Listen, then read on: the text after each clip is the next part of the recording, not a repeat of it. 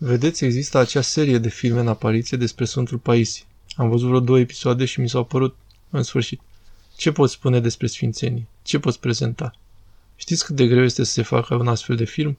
Eu tremur, nu știu cum se vor sfârși următoarele episoade. Nu pentru că producătorii ar fi incompetenți. De fapt, sunt foarte buni și mulți dintre ei au o dorință puternică să ofere ceva prin intermediul acestui film. Însă vorbim de prezența și sălășluirea lui Dumnezeu în lăuntru omului. Eu l-am cunoscut pe părintele Paisie. Vreme de 14 ani am vorbit cu el. Această relație m-a marcat pe viață. Însă nu am astfel de percepție pe care o au mulți. Pricepeți?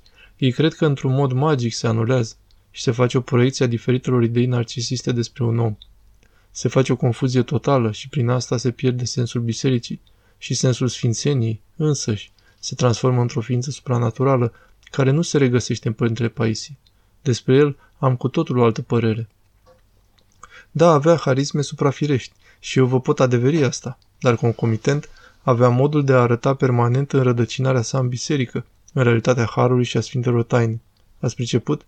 În realitate, pentru mine conta această transparență absolută a afirmării omului concret și a nevoilor sale reale.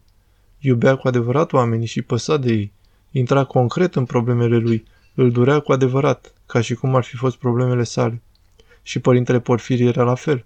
Însă aceste elemente ale comportamentului său sunt cel mai greu de înțeles. Pricepeți?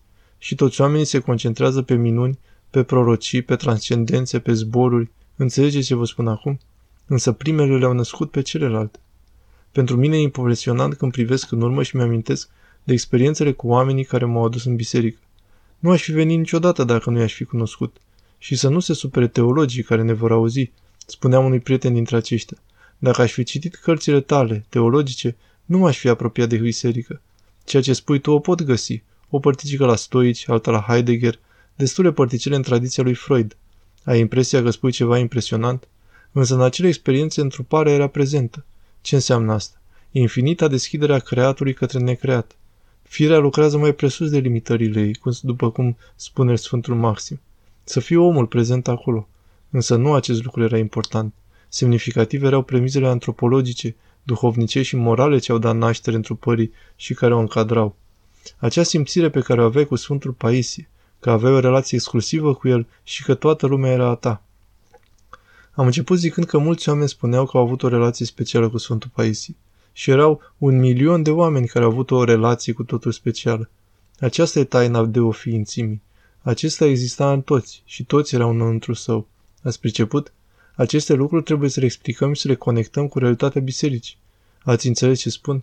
Ca să se arate cât de prețioasă e viața în biserică prin ea însăși, ci nu o alergare statică a iurea cuiva care nu știe ce i s-a întâmplat. Și deodată începe să vorbească de cele viitoare și de cele din trecut. Și asta e important, chiar dacă nu e vorba de nicio minune care să fi pornit vreodată de la acel om sau de la altcineva. Vă spun că minunile sunt impresionante. Când l-am cunoscut pe părintele Porfirie, după ce m-a terminat cu cele ce mi-a spus că voi face în viață zâmbind, nu o voi uita. O spun. Bine, mulți prieteni intelectuali nu mi iartă pentru că n-au priceput cum trebuie să vadă aceste lucruri. Parțial au dreptate. Oricum, n-ar trebui să vedem aceste lucruri ca explozii individualiste a unui Superman care se transformă în fața ta într-o supernovă. Nu. Mă privea în ochi și mi-a spus. Acum la bătrânețe citesc poezii, dar nu le înțeleg, pentru că voi tinerii sunteți complicați. Tu care știi toate acestea, vrei să mi le explici? Și a început să-mi recite versuri ce nu erau publicate și la care nu avea cum să aibă acces. Ca să vă arăt că Harul Dumnezeu m-a inspirat să vă spun câteva lucruri. Dacă cineva se agață doar de minuni, poate pierde într-adevăr sensul întregii situații. Ideea constă mult mai mult în modul în care ai plecat de acolo și ai simțit că e ca la înviere, că ai trăit Paștele. Simțirea că acest om există pentru tine, un lucru straniu, inexplicabil. Eu nu știu dacă cineva a simțit că există pentru el. Poate unii au simțit-o. Mi-aș fi dorit foarte mult acest lucru. El era acolo pentru tine. Se dăruia întru totul ție, 100%. Priviți aici unde ajung aceste paradoxuri antropologice.